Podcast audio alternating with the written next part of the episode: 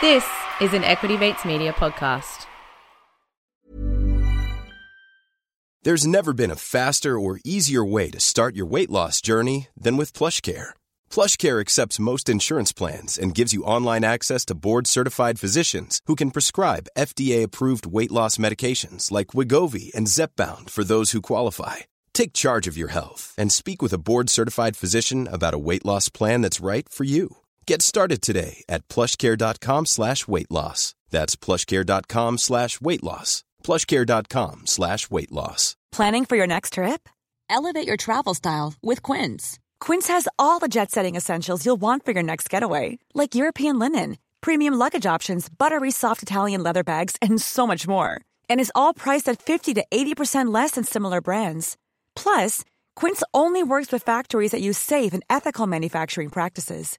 Pack your bags with high-quality essentials you'll be wearing for vacations to come with Quince. Go to quince.com slash pack for free shipping and 365-day returns.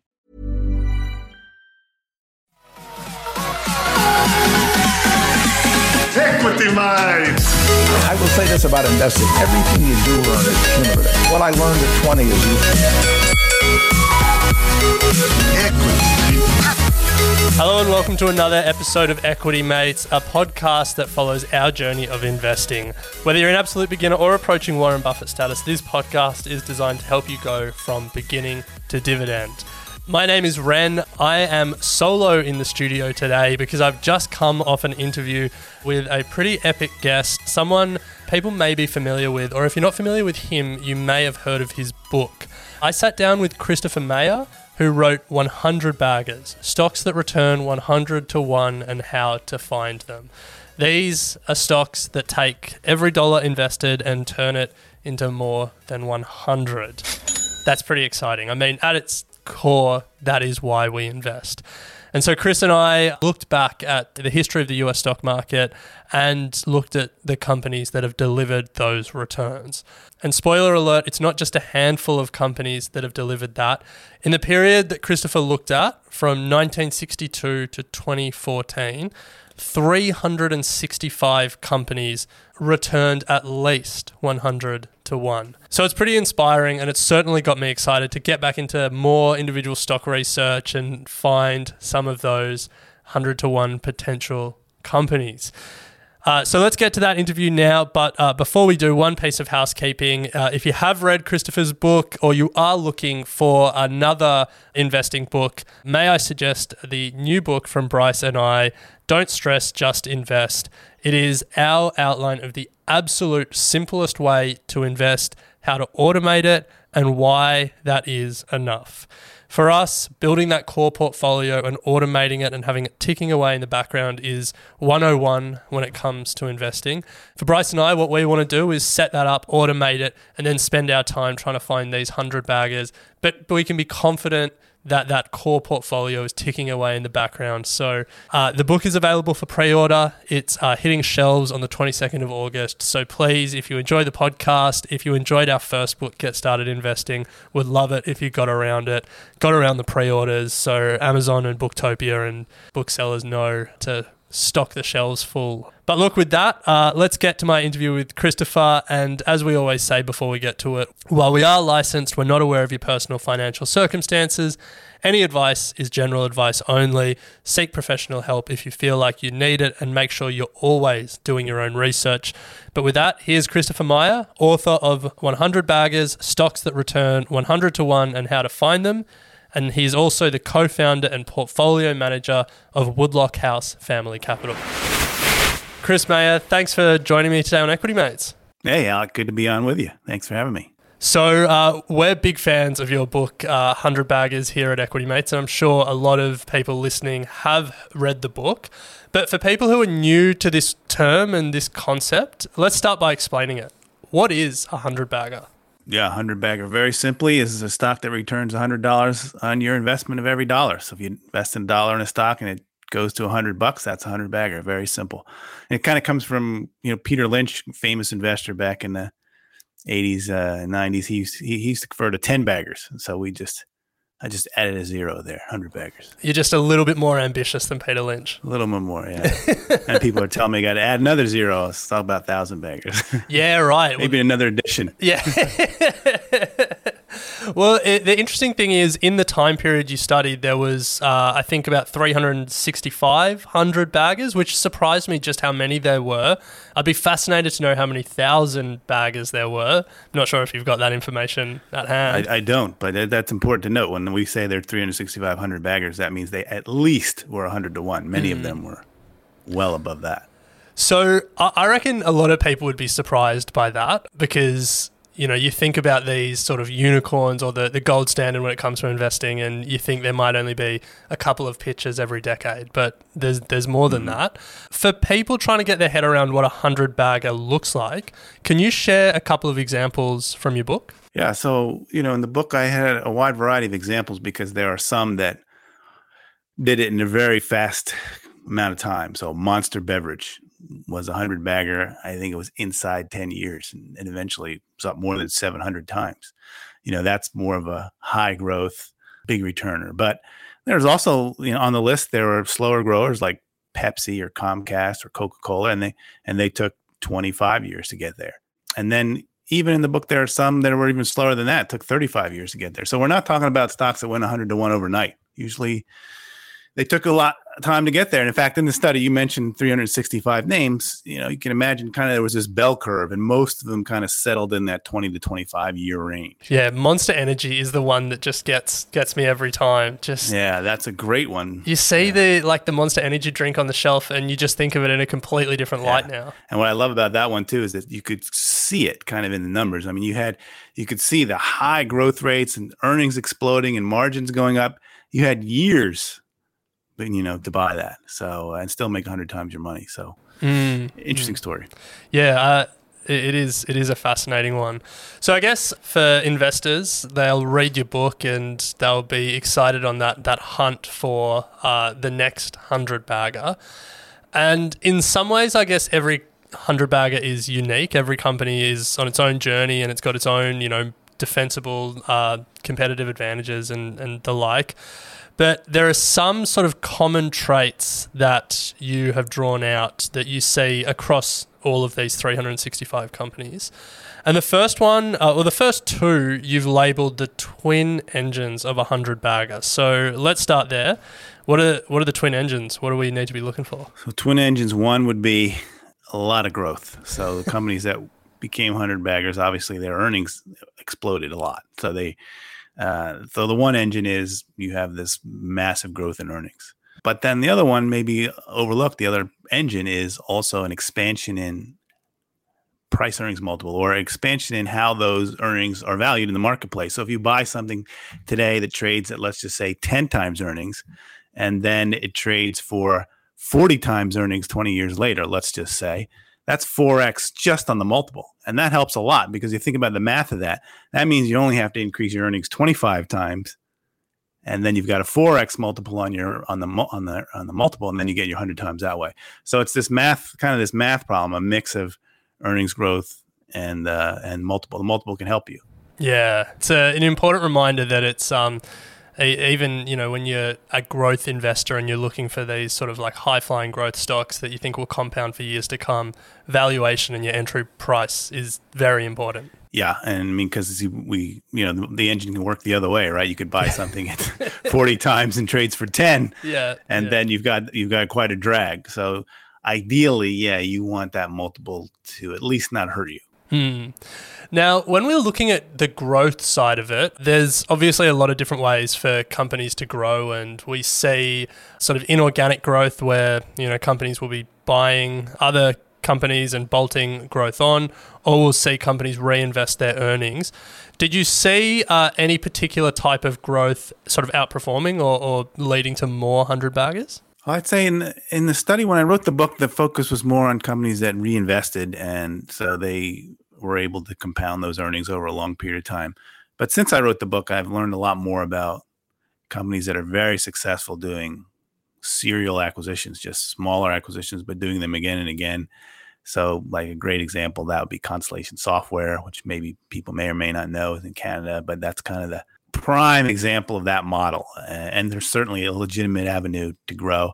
And the book, I also talk about some of the, which are much rarer, but some of the companies that did it by just devouring their own stock, by just using a lot of cash to continue to buy back their own stock. And so, even though uh, the businesses did not grow that much over time, they still delivered the, that outsized return because the equity base was shrinking and shrinking and shrinking.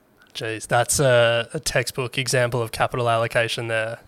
From, yeah, yeah, those are rare, much harder to find. Uh, um, but you know, I'd say over time, as I've studied these more and more, I'm more indifferent to whether or not they get there by organic, which would be like you know McDonald's opening up new restaurants. That's organic, or inorganic growth, which is acquisitions. I'm really kind of indifferent to either one. As long as with acquisitions, it has to be the, the, evidence is it's better to do it when when there's lots of acquisitions that are smaller rather than occasionally doing some big splashy acquisition. Mm. Those tend not to work out as well. Now, uh, another element that was common amongst a lot of these companies was economic moats. And uh, mm-hmm. most people listening have heard of this term, have uh, heard Warren Buffett talk about them. But moats, I guess, are easy to talk about, but often hard mm-hmm. to find in reality. So, when you were looking at these moats, and I guess now you know you're managing money at Woodlock House, and when you're looking for moats uh, in your day job, what are you looking for, and what are some of the hallmarks of like really sustainable moats? So the concept is simple enough. If you think about, you want to own a business that's earning very high returns on capital. So you know they're let's just say you know you put $100 in the business and it's throwing off $50 in profit that's an enormous return right and we know what happens in those situations is that you're going to attract competitors because people are going to look at you and go, "Wow, look at this guy! You know, he's he's he's getting 50% return on his capital. What is he doing?" And they're going to want to copy it. So that's why a lot of these great businesses then have competition. So what you what the idea of studying moats is you want to find out why that business is going to be able to continue to earn those high returns over a long period of time. And again, we talked about you know 100 bagger, the bulk of them are in that 20 to 25 range. You're going to have to hold the stock for a long time, you know, years and years and you want to have some assurance that they can continue to do what they're doing. So, what kind of moats uh, do I like and look for? Well, I mean, to me, the better that it's rooted in something. I mean, it has to be something that stands out. I really don't like a, uh, a moat that's just based on, say, a brand or something like that, because that can change. Brands lose their power. Everybody can think of examples of a great brand that's not so great anymore. So I'll give you an example like this company I own called Copart, which is runs an online marketplace for salvage cars, cars that have been totaled in accidents. And they own a lot of their own real estate. So they have these cars and on real estate that they own. And over decades' time, they've built up this huge network of real estate. It's very difficult to replace or replicate. And if you wanted to start and get into business against Copart today, it would cost billions and billions of dollars. And even if you had all that money, it wouldn't be any assurance that you'd be able to replicate the land that they have and the online marketplace that they've built. So they've got tens of thousands of buyers from all over the world on their on their marketplace. So these are things that are really good moats because they're hard for a competitor to replicate. Mm. And I think it's it's important to stress that like these businesses don't have to have some like crazy technological uh, advantage or anything like that. Like some of some of these companies are, you know, like Campbell Soups was a hundred bagger, or you know, Union Pacific, the railway was a hundred bagger. It's like these these moats are often like more obvious than we would expect. You know, they've got a cost advantage or they've got an infrastructure advantage. It's but it's just like it's incredibly defensible, like you've said there, like decades of building up land and those are the things I like the best. The ones that are really like the result of a lot of time and investment that makes it very difficult. You know, just being just being a technological leader is not really a very strong moat. I mean, there are plenty of examples of companies that had a technological edge for a long time and then lost it. Somebody mm-hmm. came along with a better better mousetrap, whether it was you know Kodak, you know, who got replaced with digital film or, or Polaroid, you know, or I don't know. I'm sure there's a lot of even you know you could maybe say somebody like Intel today is suffering through that. People have innovated around them, so. Uh, I prefer other kinds of moats. Yeah. Yeah. So then there are two elements that are preferred. And, you know, these weren't universal, but obviously they helped. One being a smaller company, which is intuitive, but it would be good for you to just, I guess, talk to, I guess, the maths and, and why smaller companies are preferred. Yeah, so I mean, if you're buying like you know Apple today, it's a trillion dollar market cap. It's going to be you know hard to imagine getting a hundred bagger from here. You know, so yeah, that's intuitive. It's easier if you're starting off with a small concept, let's say a restaurant that's a regional restaurant and it's worth four hundred million dollars, and they're not even you know still got the rest of the country to expand, and they got you know global markets, and you can just imagine this enormous market that they can grow in. That's the simple intuition there, and and the opposite side, if you're investing in these large giants, you have the law of large numbers working against you, so it's it's much tougher. When you wrote the book, I think Apple was seven hundred and fifty billion dollar market cap, and so you explained for it to be a hundred bagger from here, it would have to get to 75 trillion and that's four times the size of the US economy. So, yeah, yeah, that's right. it has done pretty well since the book. I don't, I don't know what the market cap is exactly today, but it's it's uh, it's over three trillion it's, now. It's so, over three. Yeah.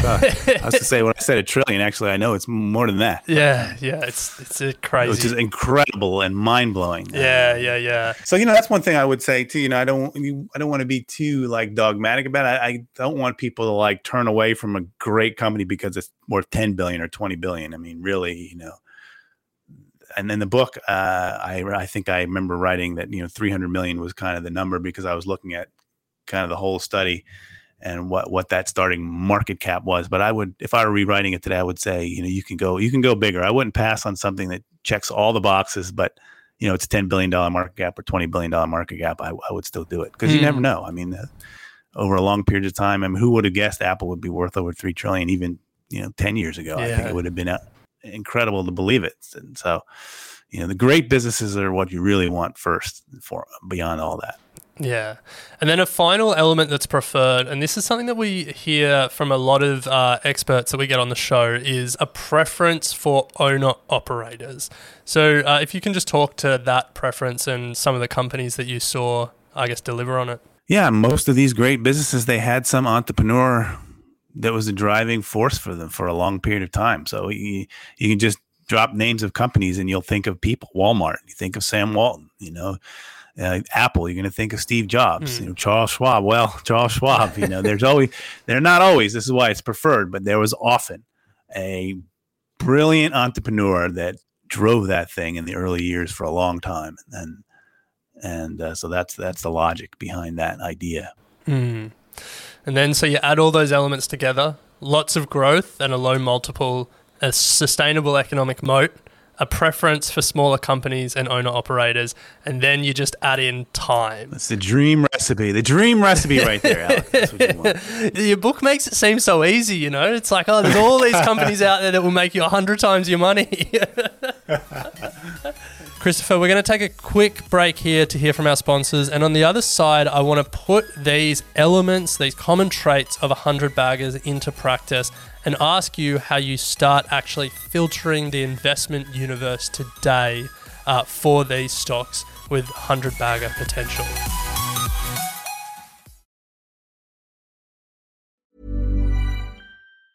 Mom deserves the best, and there's no better place to shop for Mother's Day than Whole Foods Market. They're your destination for unbeatable savings, from premium gifts to show-stopping flowers and irresistible desserts. Start by saving 33% with Prime on all body care and candles. Then get a 15-stem bunch of tulips for just $9.99 each with Prime. Round out Mom's menu with festive rosé, irresistible berry chantilly cake, and more special treats. Come celebrate Mother's Day at Whole Foods Market.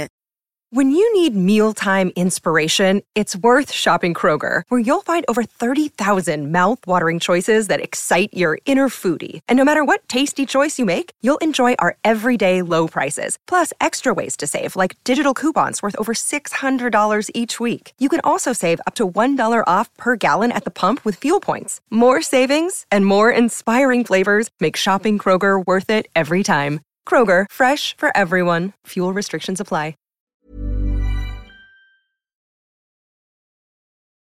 Welcome back to Equity Mates. I'm speaking to Christopher Mayer, the author of 100 Baggers, Stocks That Return 100 to 1, and How to Find Them, and the co founder and portfolio manager of Woodlock House Family Capital. so, you mentioned there that the sort of the average time is about 20 to 25 years, and Monster Energy uh, was one company that uh, managed to do it in a lot shorter time.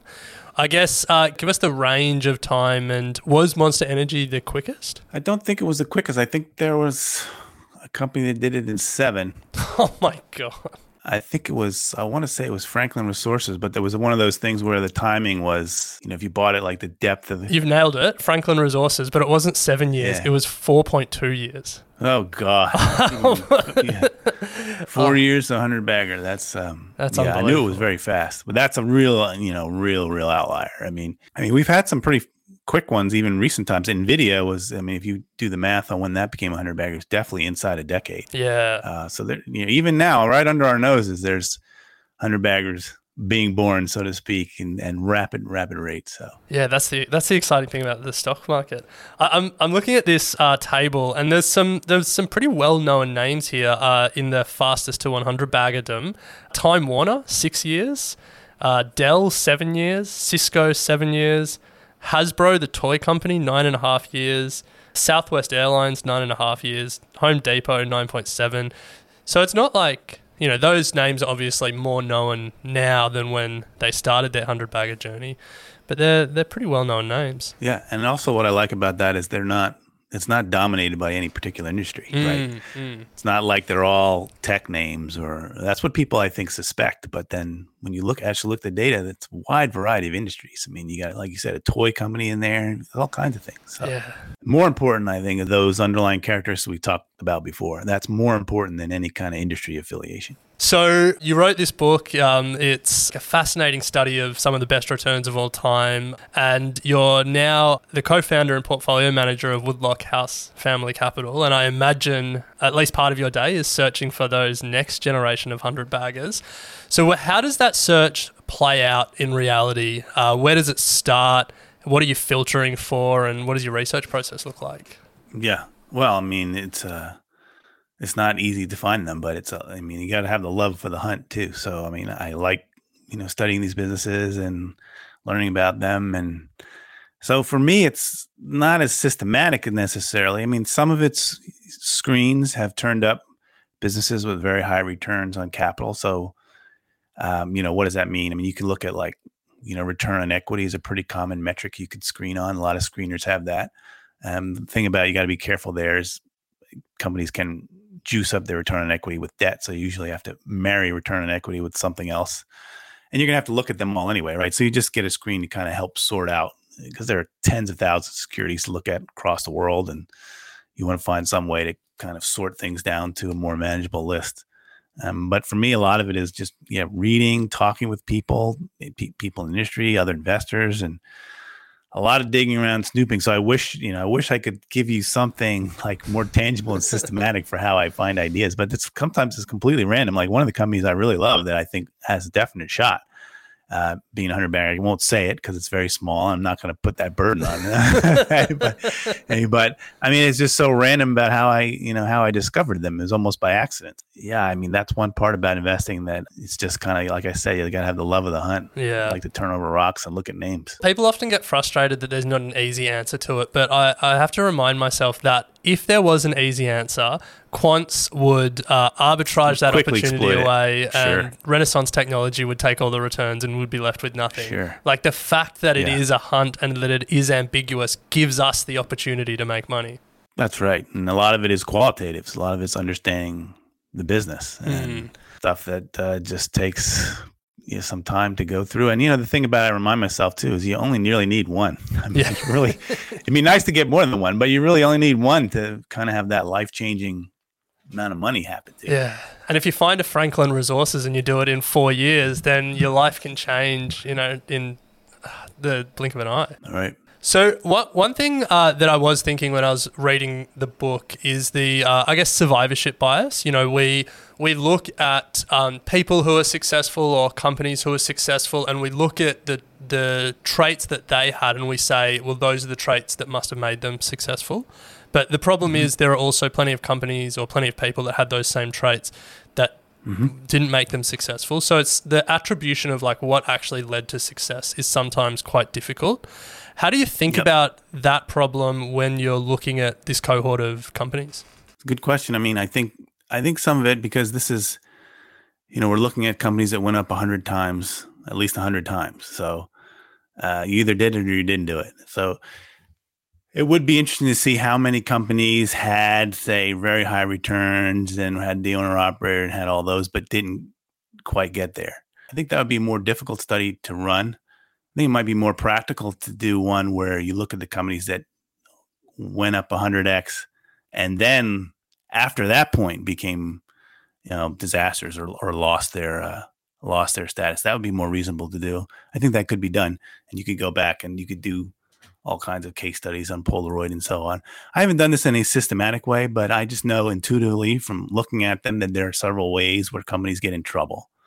Uh, and it's not really going to surprise you um, the big one would be debt. Lots of companies even though they had very good businesses, you know, they didn't get there because they didn't have the balance sheets to withstand the inevitable economic storms. I mean, if you're going to go 20, 25 years, you're going to see more than one recession. You're going to see several different busts along the way. And if you don't have the ability to get through those, you're not going to get there. So debt is like the number one, I think, impediment, destructor, destroyer, whatever you want to call Yeah, it yeah, yeah. to these to these get great companies. And the second one I think that's becomes uh, that was more intuitive again would be some sort of obsolescence. So lots of companies had something for a while and then they were just for whatever reason became obsolete. I mean, they're the newspapers examples are famous, but I'm also thinking Polaroid was which was a spectacular stock for a long time and then went to almost zero. I mean, mm. so tech, any kind of technological obsolescence can be very deadly. But so those are a couple things I think stand out. But that you know that's that's a good question, and that's something you definitely you know have to keep in mind. Like what are the what are some of the big stumbling blocks to getting there? Yeah, yeah, yeah. So you know, I've mentioned before that you're um, you're allocating capital at Woodlock. Um, how do you think about building a portfolio with this hundred bagger? Um, I guess uh, idea in mind. Uh, would you like? Would you be building a portfolio full of uh, companies with long-term hundred bagger potential, or do you have to balance that sort of that long-term vision with you know shorter-term incentives and shorter-term return hurdles? Well, I think it'd be wonderful to put if you could fill a portfolio full with a hundred you know hundred bagger type names, but I think you're not going to find that many. Uh, Okay.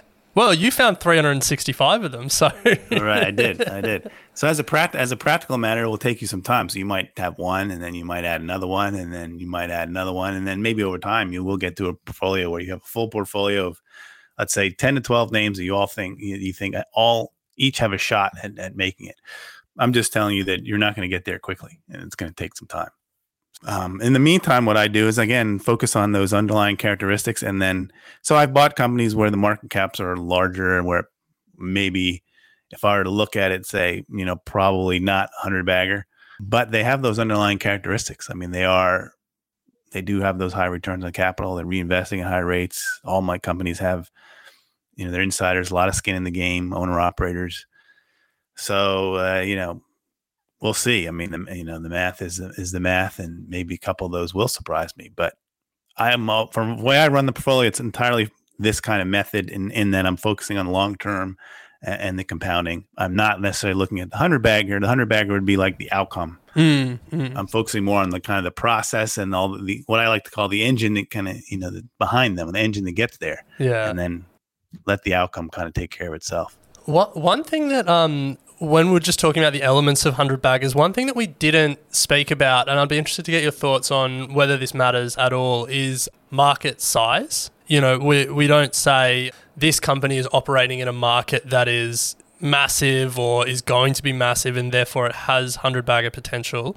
Does that does that matter, or do the best can the best companies become hundred baggers in in any industry? Well, I, I think it matters. Um, but you know, I wouldn't let that constrain you too much because sometimes the best companies then find other ways and uh, create new verticals and get in adjacent markets, and um, they find ways. They find ways to continue extend their their growth So yeah, I would say you need that big TAM. I mean, we could look at examples. Of, I mean, it's a classic example. Let's just look at Amazon. I mean, when Amazon started, it was a bookseller, yeah. an online bookseller. That was it. So if you, I remember uh, distinctly reading, you know, stock write ups and analysis from, I think it was like late '90s when it was getting really frothy and people do this thing. And they say, well, even if Amazon captured the entire book market, you know, it doesn't justify the market cap. Nobody was thinking that they would sell all this other stuff that mm. they sell. Nobody could imagine that they would, um, you know, have AWS, one of the world's largest software, inside it. So, you know, that's that's that's what makes it difficult. And yeah. even with Apple, they you know they created whole new markets that people, you know, would have a hard time imagining when they were looking at it before these markets were created. So, uh, it's just fascinating to see how these some of these great companies are able to extend their markets. Yeah, yeah, it is. It's uh, it's pretty great that uh, we can just go along for the ride and do no work and get all the benefit as shareholders. Yeah. That's right. Of course, the work is you got to hang, hang on to them. It's not, which is easier said than done. Yeah, yeah. The work is in controlling your own mind. Yeah. So, uh, your book is one of the better, uh, best known investing books, uh, widely read around the world. And I'm sure there's thousands, hundreds of thousands of people trying to implement the lessons in it and implement uh, what they've learned in their own investing portfolio. When you're speaking to people or when you're seeing stuff online, uh, is there anything that people often get wrong when it comes to the work that you've done? Uh, are they implementing it in the wrong way? Any uh, common mistakes that you're seeing people make that uh, we can avoid? Well, I mean, I still think the a common mistake, if we use that word, is uh, it's very hard for most people to get away from the the macro. You know, everybody wants to have an opinion on where the economy is and whether or not there's going to be a recession or not, and what interest rates are going to do, and what central banks are going to do that is hard for people to get away from. Um, and that's really a distraction, I think, from that quest to 100 baggers. Uh, so that's one. And then two, another one I think is sometimes people get overly concerned about valuations. So, you know, the way I think about valuation is, you know, I look at it over, uh, I go at least 10 year period of time, kind of forecast what you know you have a certain return on capital of the business today and it's reinvesting. And so you see you know if it's compounding at 25% a year or whatever it's going to have 10, 10 times as much capital in 10 years. You put a multiple on that and you get your IRR back to today. It's it's that kind of uh, analysis. Um, and when you do it that way uh, you can see that you can pay up quite a bit for a really high quality company. Uh, some of the multiples i think are surprising to people. So you know they don't want to look at business. They think it's expensive at 35 times earnings or 40 times earnings. And when you extend out the math and and think about it, it's not it's not expensive at all. Uh, in fact, the market seems to persistently underprice those kinds of businesses. So there's actually an opportunity if you're willing to look at. So some people, I mean, if you make valuation your first, let's say your first criteria all the time, it's going to be very hard for you to hold on to a business for 20 years because there are going to be stretches where it's going to be overpriced. It's going to look expensive, and you're just going to have to hold your nose and and take the ride. Mm. So uh, those are two mistakes I would say that I see that I see people make when they try to do this. Yeah, yeah. I think uh, we've spoken about Amazon before, but it, it's really the classic example of that. The uh, the old truism was that Amazon always traded at a sixty PE, but it just it just kept growing, and it always yeah. looked expensive, but it just kept growing. And I'm sure you've seen like uh, different I know Terry Smith has done this. Other uh, money managers have done this, where they look back at a stock and they say, you know, what you could have paid, uh, what P you could have paid 20 years ago and still made at least, you know, 10% or whatever, 15% annualized return. And it's always like an astounding number. Yeah, yeah, yeah, yeah. Just got to find the right company. Right. If you got the right company. Yeah. So that, that's really the key. Yeah. I'm not saying because of that that you should just go off willy nilly and buy things that trade at 100 times earnings. Yeah.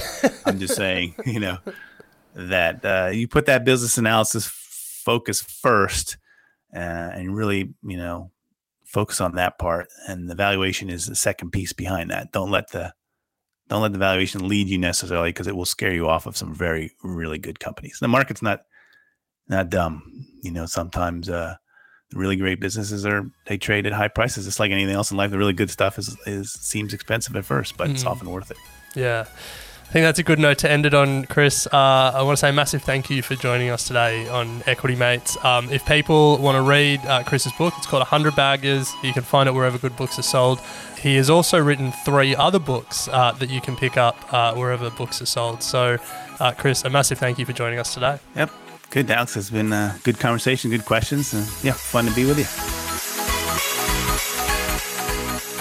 You have been listening to an Equity Mates Media production. In the spirit of reconciliation, Equity Mates Media acknowledges the traditional custodians of country throughout Australia and their connections to land, sea, and community. We pay our respects to their elders, past and present, and extend that respect to all Aboriginal and Torres Strait Islander peoples today. This podcast is intended for education and entertainment purposes. Any advice is general advice only and has not taken into account your personal financial circumstances, needs, or objectives. Before acting on general advice, you should consider if it is relevant to your needs and read the relevant product disclosure statement. And if you're unsure, please speak to a financial professional. The hosts of this podcast and their guests may have positions in the companies mentioned. Equity Mates Media operates under an Australian Financial Services Licence 540697.